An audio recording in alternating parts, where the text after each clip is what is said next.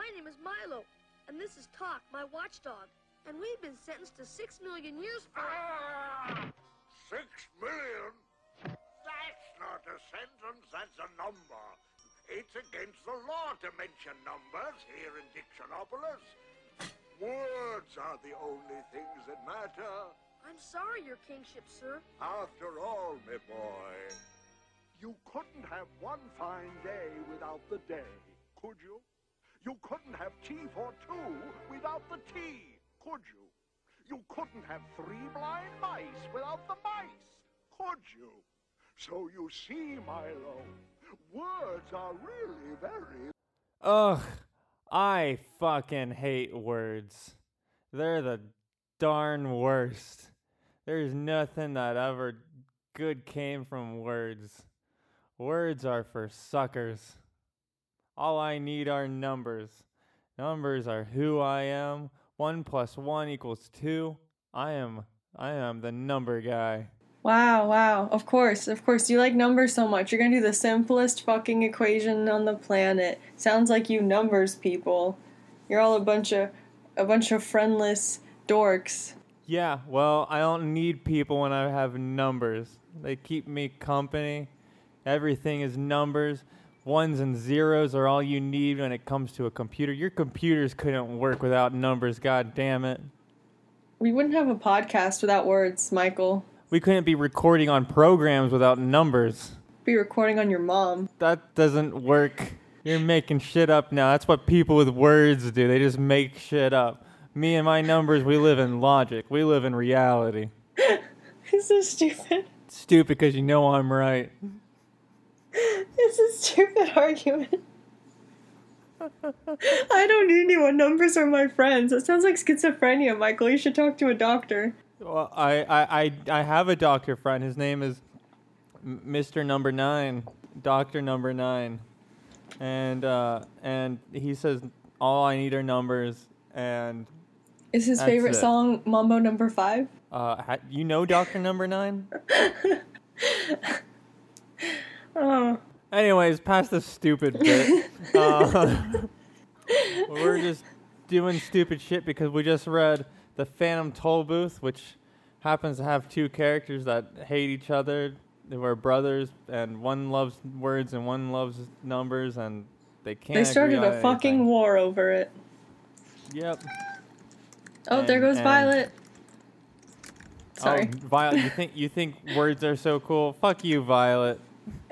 Uh, fucking my cat. Fuck you. Uh, anyways, we're at Phantom Tollbooth. It was written by Norton Juster, and it's a weird tale. And I haven't read this since I was a kid, and it was really weird going back to it. Yeah. But uh, hi, uh, Andrea, this was your first time, right? First Uh-huh. being a number and everything. Yeah, yeah, you know. It was. And it's how do I summarize this book? I mean, it, it's fun. I mean, It's I, I um can sort of summarize it. all right, this isn't one of our battles of the summaries. You can do the goddamn summary. I was just saying like my thoughts on it. Um Oh, unless you want to take that too, Michael. You want to tell me what my thoughts on this book are? no. this is what happens when you start a numbers words debate at the top of the show. We just it, it's all fucked up from here. But anyway, like it's a fun story. It's wittily written. It's it a lot happens, lots of zany characters, and like it was fun to listen to. It's not my favorite thing we've ever covered, Oh no. which is okay. But I enjoyed it. It it did seem very keen on teaching children many lessons, which is okay, but I feel like they were there were quite a lot of lessons for kids within this one story. it's like, all right, one at a time. Yeah. It's sort of like where Secret Garden was just saying, hey, you need to go outside and play. This one is like, nah, I'm going to tell you everything in order to try to prepare you for adulthood and having a productive life. And as nice as that is, it was a lot.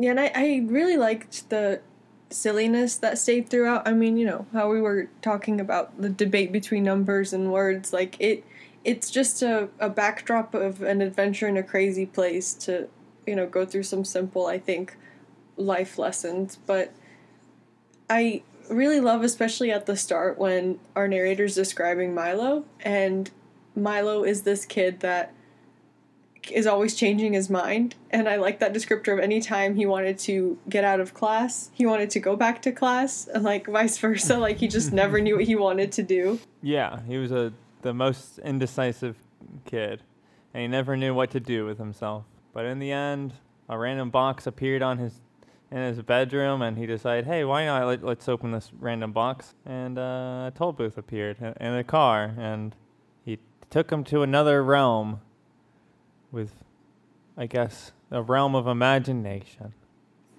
Which I mean, I guess is really what like that's sort of like what the silliness is. Is it's just the absurdity of the human imagination and anything's possible. Anything's possible as long as you know it's not possible. So you have wacky characters like dogs who have watches attached to them. It's a it's a very weird tale because it's not like it's not structured in any sort of way. It's sort of like one thing happens right after another, and there's no like I mean I guess the cohesion is there and the at, at, some point Milo finds out that he needs to go to the castle in the sky and save Rhyme and Reason, these two princesses that were locked away by the two ruling brothers, but there really isn't like besides that there's no real rhyme or reason for shit that happens in the book. It's just sort of uh, yeah, thanks. um, there's uh there's it's just basically one thing happens after another, and it's really Norton Juster just trying to have fun playing with idioms and sayings that have been around for quite some time, which is fun. I'll admit it's fun. It's just there's no real point besides the fact that sometimes he's trying to make a lesson out of it. Yeah. And sometimes the lesson is just basically, hey, just enjoy life I, f- I feel like that's what a lot of the lesson is, but it's just hey, enjoy life, enjoy the world around you, and notice the world around you. Notice the sounds, the words, the numbers, everything. There's a there's a point to everything, even when it seems like there is no point, and it's your job to use all this knowledge to the best of your ability. True. I don't know if you uh, so we both listened to the audible version narrated by Rainn Wilson, who mm-hmm. is an amazing narrator. Yeah, I was actually surprised at how good it was. Right? Um, and it starts off with a nice little intro from Norton Juster, which I really enjoyed. And my favorite part of it was talking about how he was screwing up with uh, he was screwing with the guy doing the illustrations, and he had said he always wanted to put a map in a novel, and the person doing the drawings hated doing maps, so he's like this kicked off a weird sort of like kind of instance of us messing with each other. So he, the guy doing the drawings, also hated to do horses. So when he drew someone on a horse, he turned it into a big cat instead. And uh, Norton's like, I got my revenge because when I described the three demons, I said one was very slender, one was very large, and the third one looked just like the other two. And I was like, I just thought that was really beautifully done. Oh, that's fun. That's that makes the book even more ridiculous. mm-hmm. But I, I, have to say, you know, there you uh, like it's not the greatest book ever, but you know, there really you can't have a bad book that has a map in it. You know, I've never read a book that that's had a map in it that I hated. So, you know, kudos to Norton Juster really wanting a map in his book. True. But uh, this this story it got adapted in 1970. Um, one of the directors, obviously, the, he must have been the director of the animation, was Chuck Jones, famous for you know Looney Tunes and all of uh, so, some of the greatest animated shows ever. So the animation in the movie is it's pretty good. I will, I. and and it's sort of and, and I know I, I've, I I said this to you earlier when we were talking, Andrea. There's just this is like one of those stories that it's kind. Of, I feel like it's hard to adapt visually just because of how ridiculous everything is. And yeah. I mean, you ha- you have you have the illustrations in the book, but it's sort of there's nothing that will be more interesting than what's in your own head. And so like I I would see certain things while watching the, the film and I'm just like, I would have done it differently. Or it's sort of like especially like I hated I hated the fact that it it basically like uh, like the road itself that, that that's the road between everything it it's sort of this crazy winding road but i wanted to like actually see i guess in in my headspace i i saw like an actual like you know real country or something something like really fantastical but it's just sort of like kind of just random shapes and a weird looking road because animators can be really lazy. And also it's the 1970s they just came out of the 60s with doing a bunch of lsd and shit. So I thought certain instances did look really nice. There's the part where uh, Milo is conducting and the times of day keep changing, and I thought that looked really nice. Like especially how the sky would get colorful by like stripes, and then the moon and the sun are basically bumping each other off, and then like just crazy, which didn't like it didn't necessarily make sense with the story because the story is he's just supposed to make a week go by and the times of day keep changing. But then like they started having like the sun exploded at one point in the animation which i'm like that would be a whole different problem. But like it was fun. So obviously like just make it fun if you want. Like it was really nice to look at. Um and then i, I really yeah. oh no go Oh, on. Oh, I was just gonna say, like, I mean, I, as much as like I do agree that was fun, I thought the way it was described in the book was a bit more fun because like everything ends up losing its color and sort of just Yeah. looks like a blank page was how it was described and I I don't know. There's something about that as well. Like if they had done, if they tried to animate it as close to uh, Norton Juster's description, I think it c- would have been fun as well. I, I it's sort of I don't know. They were just playing with shapes and stuff, which is which looks cool and reminded me of Jim Henson's uh, animations that he did.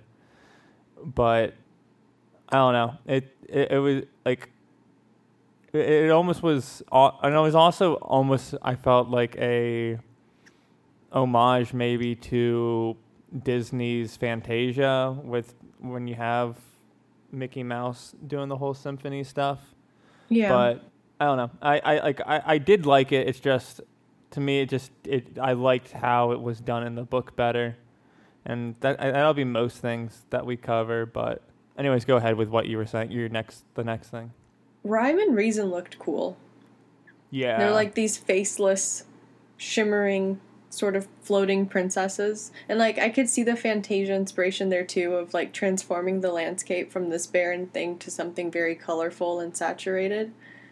So I definitely see what you mean. Yeah, uh, uh, the one also the uh, uh, one point that I really I did like that was animated the, in the animation was the uh, the demons um, when they were sort of chasing them at the end. I liked how sketchy they looked because it was really reminiscent to uh, Jules Jewel Feiffer's illustrations in the book um, and how sketchy his his illustrations are. So I really liked the way those the the, the demon portrayal and the uh, I, I, I, I, I love the I, I forget what his what his name is. There's so many fucking characters in this book, so I'm not gonna remember them all their names, but the demon that had no face as well, and I, I and who who just basically makes people do meaningless tasks to distract them from the things that are actually important. Which what a Um, good concept for a demon too. Oh yeah, that was brilliant. I liked that demon, and I really liked the demon who was not as scary as it says it was. yeah. Um, and it's just like a little a fluff ball, basically. But uh, uh, it's and more into like the the film. It and I I think it's something you also hated was the fact that it kind of got turned into a Disney musical. yes. And so basically, you have like these two to three minute songs that take up time, and I'm like, I'm like, if, if you got rid of all of these numbers, ha, numbers. Um, but uh, if you got rid of all these numbers in the film and um, that actually added some of the other characters that were in the story, like they they didn't have Alec, which was I think a really fun way to talk about how when you grow up your perspective changes and one another one of my favorite characters the the the world's shortest giant the world's tallest dwarf the the slimmest fat man and the fattest slim man Mm-hmm. just sort of this one character who lives in this house that has four sides and he is all of the, he's has basically doing all these things so he can have four jobs and be able to survive um it, I don't know. There's just something funny. I've, I've always found something funny about that, and that's like stuck with me since I was a kid. So it's always been like one of my favorite characters. Yeah, that's a good one. So in terms of the movie, like, yeah, I didn't enjoy adding songs. I did, and I already told you this. I enjoy that they weren't full length songs like you'd get in a Disney movie where they start a song and you're like, great, this is what we're doing for the next three minutes is singing the song.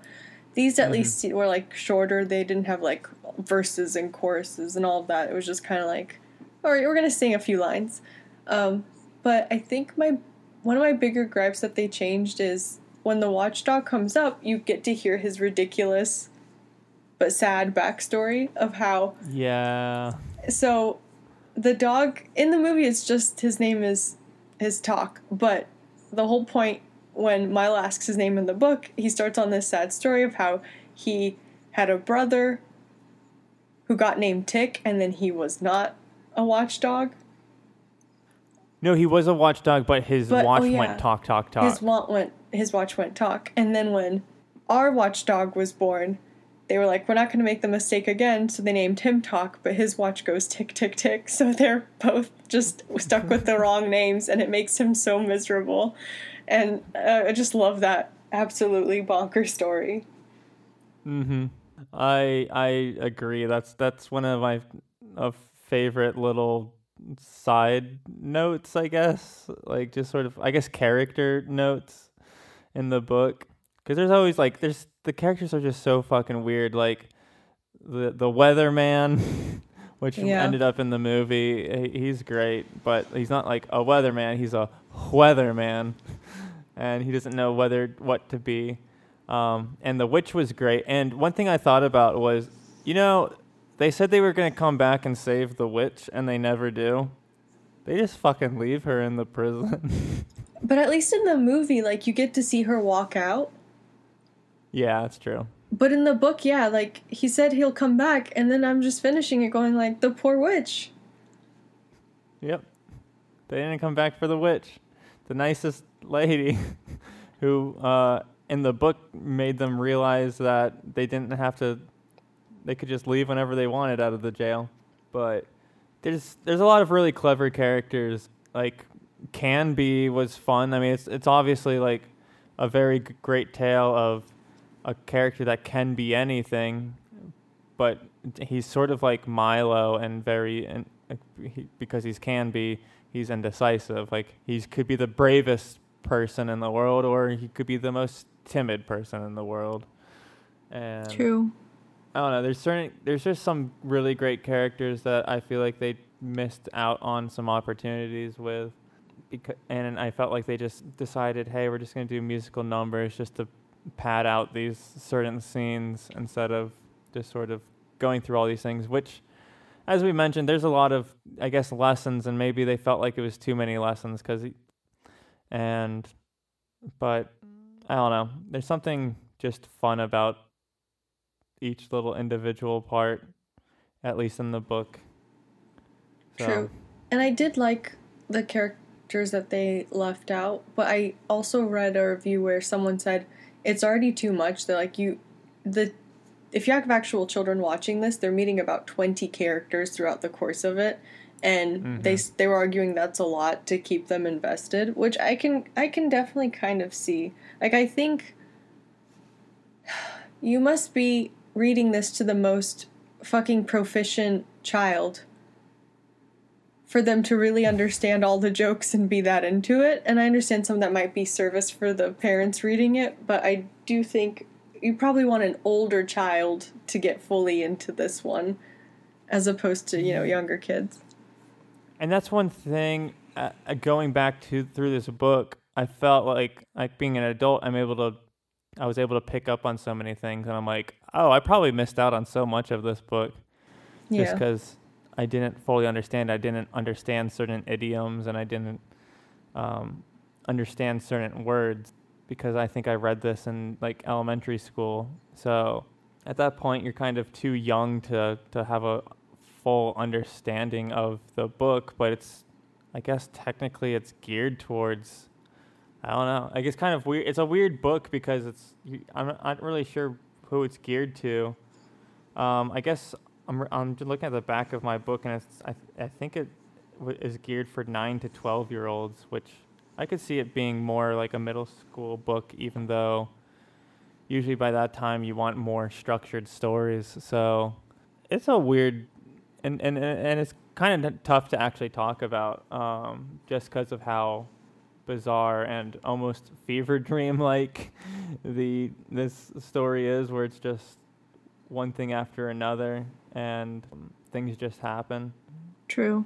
And I do want to say the illustrator is Jules Feiffer because we have to give kudos to the illustrators. But one thing I uh, one thing in the film that I, I I sort of hated, I didn't think they did the uh, I don't know. I guess maybe because it's it's at that t- it's it, because it's the 1970s, and it this might have been the I don't know. It, wasn't. It wasn't the first film to do animation with live action. I, that might have been Mary Poppins, which would have been before this. But it's sort of the the the transition from live action to the uh, to the animation. I thought like it, it basically was like they they stretched out this scene for what was like almost like a minute to, to a minute and a half of Milo tr- trying to decide if he wanted to go into the other world, and it's kind of unnecessary because it doesn't happen in the book. But it's just sort of I felt like they were like, "Oh, hey, look, we're turning into an animated film now. we're doing it." so I don't know. It was just a gripe that I had. Yeah, no, I'm with you. Yeah, and early on, like, I guess there were these kind of changes that like some were subtle. For example, like I really loved the Lethargians. Yeah. But and I like how they were drawn. Like they were really good for like the sort of blob people that you read about. Mm-hmm.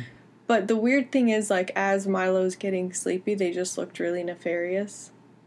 Like it wasn't so much of just they're in the realm of not getting work done, but they literally are kind of it looks like creeping up on him like they're trying to entrap him towards the end which yeah. I didn't see that as being with the whole concept of the novel because the whole thing is you're supposed to be telling i guess like you know his point is to show children that getting things done is important but like these emotions people have or like these states of mind aren't like evil. They're just human and he's just telling kids be self-aware.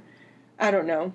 That vibe seemed a little off uh, you have a great point, and because like in the book, the Lethargians are just sort of like, you know, you kind of don't need to do anything, and you can just stay here with us, sort of thing, and yeah. we'll just do that, and we'll just do that.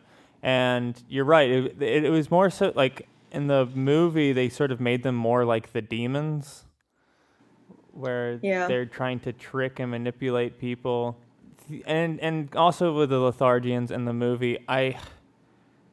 I didn't like the way that they were voice act because I actually couldn't understand what they were saying sometimes and when they did their specific musical number there was sections of the song I couldn't understand what they were saying. So yeah. it, that's that was something I didn't like. But I do agree like it was a it looked great and I liked the whole I guess, sort of swampy vibe of everything. It was a great visual way of basically showing everything slowing down and being forced to be stuck. But yeah, no, uh, the they're not supposed to be manipulative. So that's something that the movie definitely got wrong. Um, oh god, I'm gonna throw it back to the demons for a second. Oh, please do.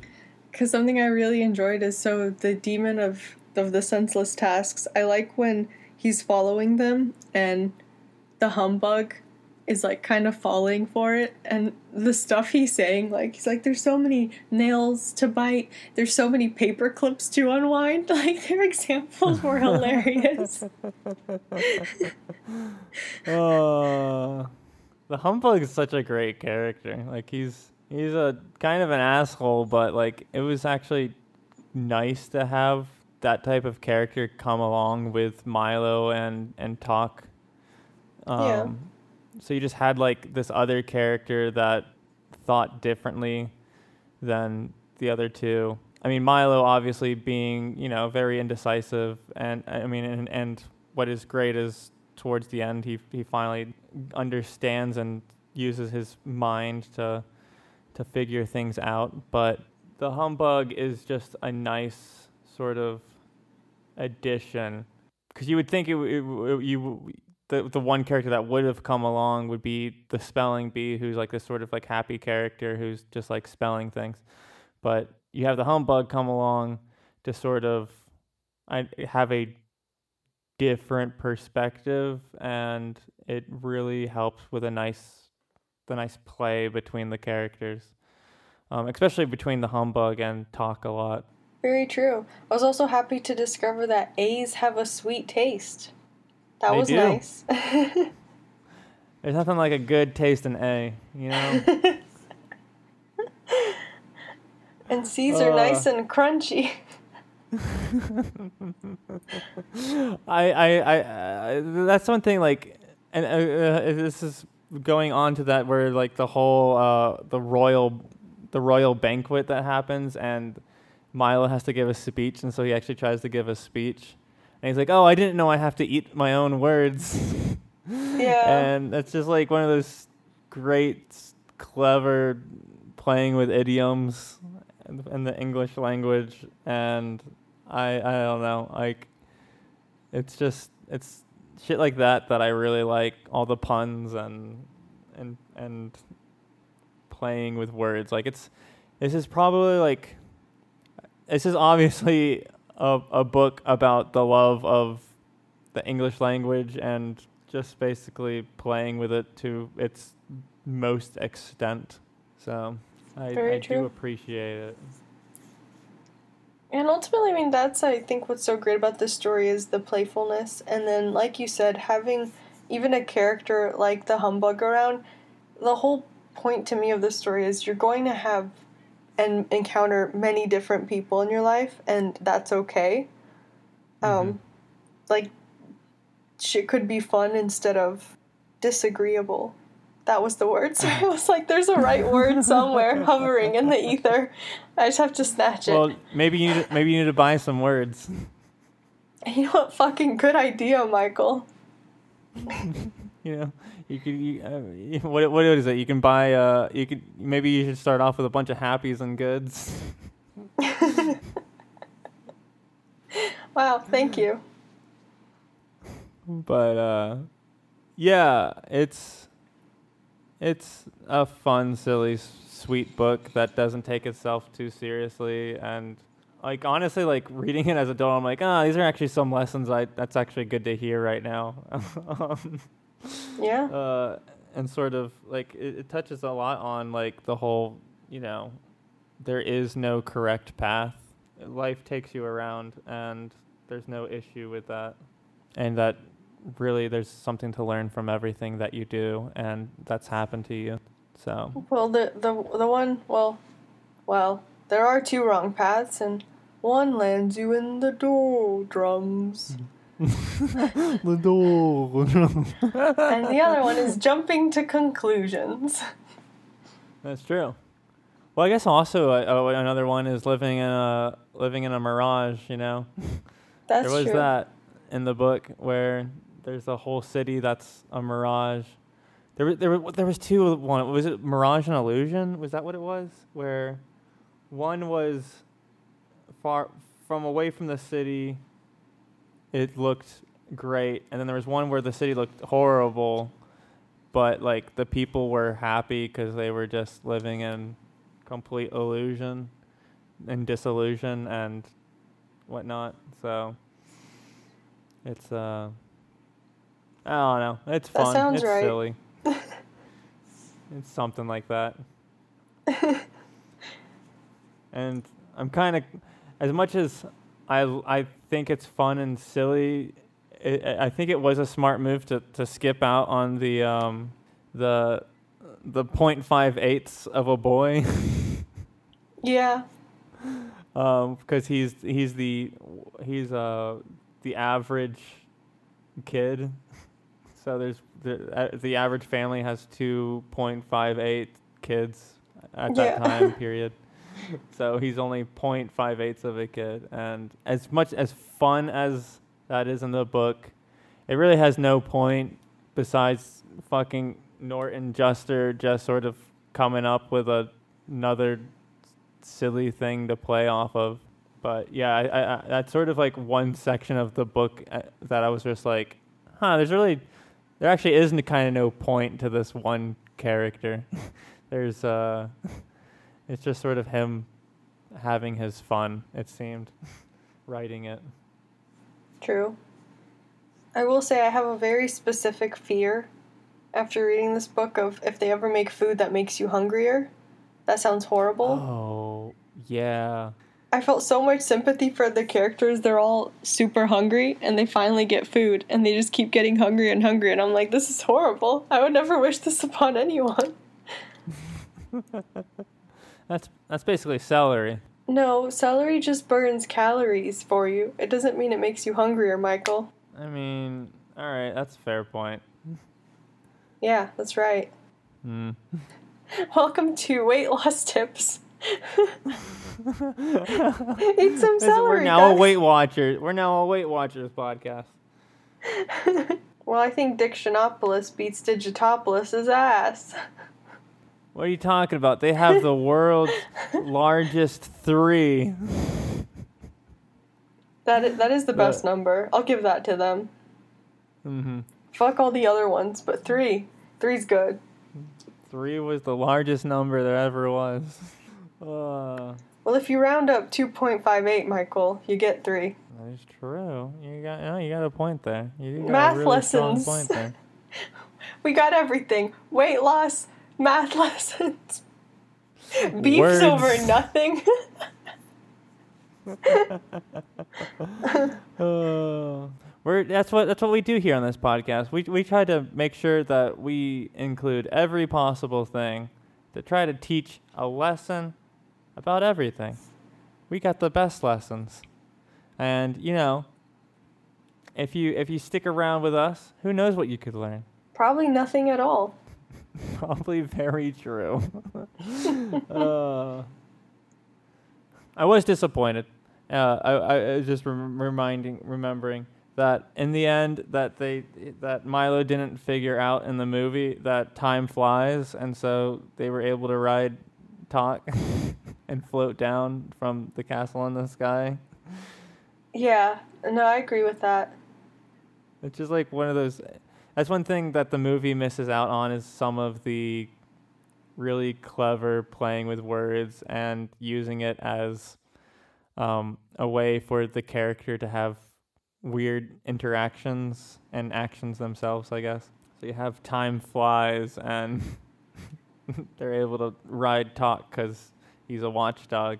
But yeah, it's it's all right though. They did a fine job, I guess, with the ending. It was there was a lot going on there and a nice m- music that was going. True. And I have to say, I think the ending is a lot more sweet in the novel. Like, you know, Milo comes out and he was like, wow, what an adventure. And he's super tired. He skips dinner. He goes to sleep. And then he wants to go back. But the game is gone. And Yeah. He has the realization of like, you know what, I know how to have an adventure now. I have things I could go do outside. I have all these books that are an adventure within themselves. and like he had a really nice send off from everyone in the novel as well. Um, but then in the movie, there's just like you know the box is repacking itself and flying away, which is fine. But But now his friend Ralph has the box. yeah, whatever. We don't care about Ralph. I mean, really, we don't. We never see his face, so. to me, Ralph doesn't even exist. yeah, fuck you, Ralph. Tock exists more than Ralph does. so, yeah, that's, uh. Do you have anything else before we. 'Cause I really don't. No, I think we covered it all. That's the Phantom Tollbooth. A weird, wacky tale. You know, I, I would probably recommend reading it if you want something sort of lighthearted and you're you're a fan of puns and witticisms. I would I would recommend it for that. It's definitely not something I f- feel that the average person needs to read. Yeah. Uh, it's definitely not something I would say, hey, you have to go out and, and get it right now. And really, I kind of. The, the movie's fine, but it just doesn't really compare to the book. And so there's better animated films out there. I'm not. So I can't really recommend the movie, but it was fine to at least look at for Yeah. what we're doing. Yeah, I'm, I'm glad I we covered it because I just I like I told you I think I read it for school when I was much younger, but I didn't remember it that well. Um, so yeah. And next week we're covering Matilda. we're gonna go on another wacky adventure. Hell yeah. I'm really excited for it. I have not actually read this. I've just seen the movie. So you should join us. join us and uh, read Matilda, and uh, we'll see how uh, how much it's like the movie. How much how similar they are. We'll see you next week. Thanks for joining. Yep, yep, yep. Thank you. Bye bye now. Bye. You'd better be very careful, ma'am. There's a witch around here somewhere. Well, of course there is. I am she, faintly macabre, the not so wicked witch. There, you see, official witch, kingdom of wisdom. Oh, a witch. Like the Whetherman. Of course, the Whetherman is my brother. At least he used to be. I don't know whether he still is. I haven't seen him in years.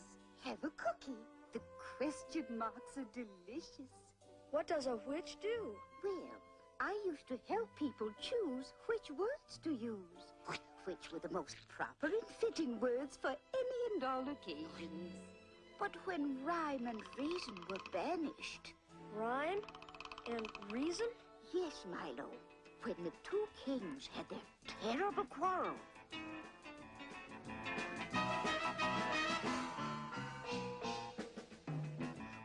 Azaz insisted that words were far more important than numbers, and hence his kingdom was truly the greater. And when the mathematician claimed that numbers were much more important than words, and therefore his kingdom was supreme, why then naturally they asked the princess of sweet rhyme and the princess of pure reason to settle the question. And what did they decide? What is the most important? Words or numbers? The princesses decided that words and numbers are of equal value.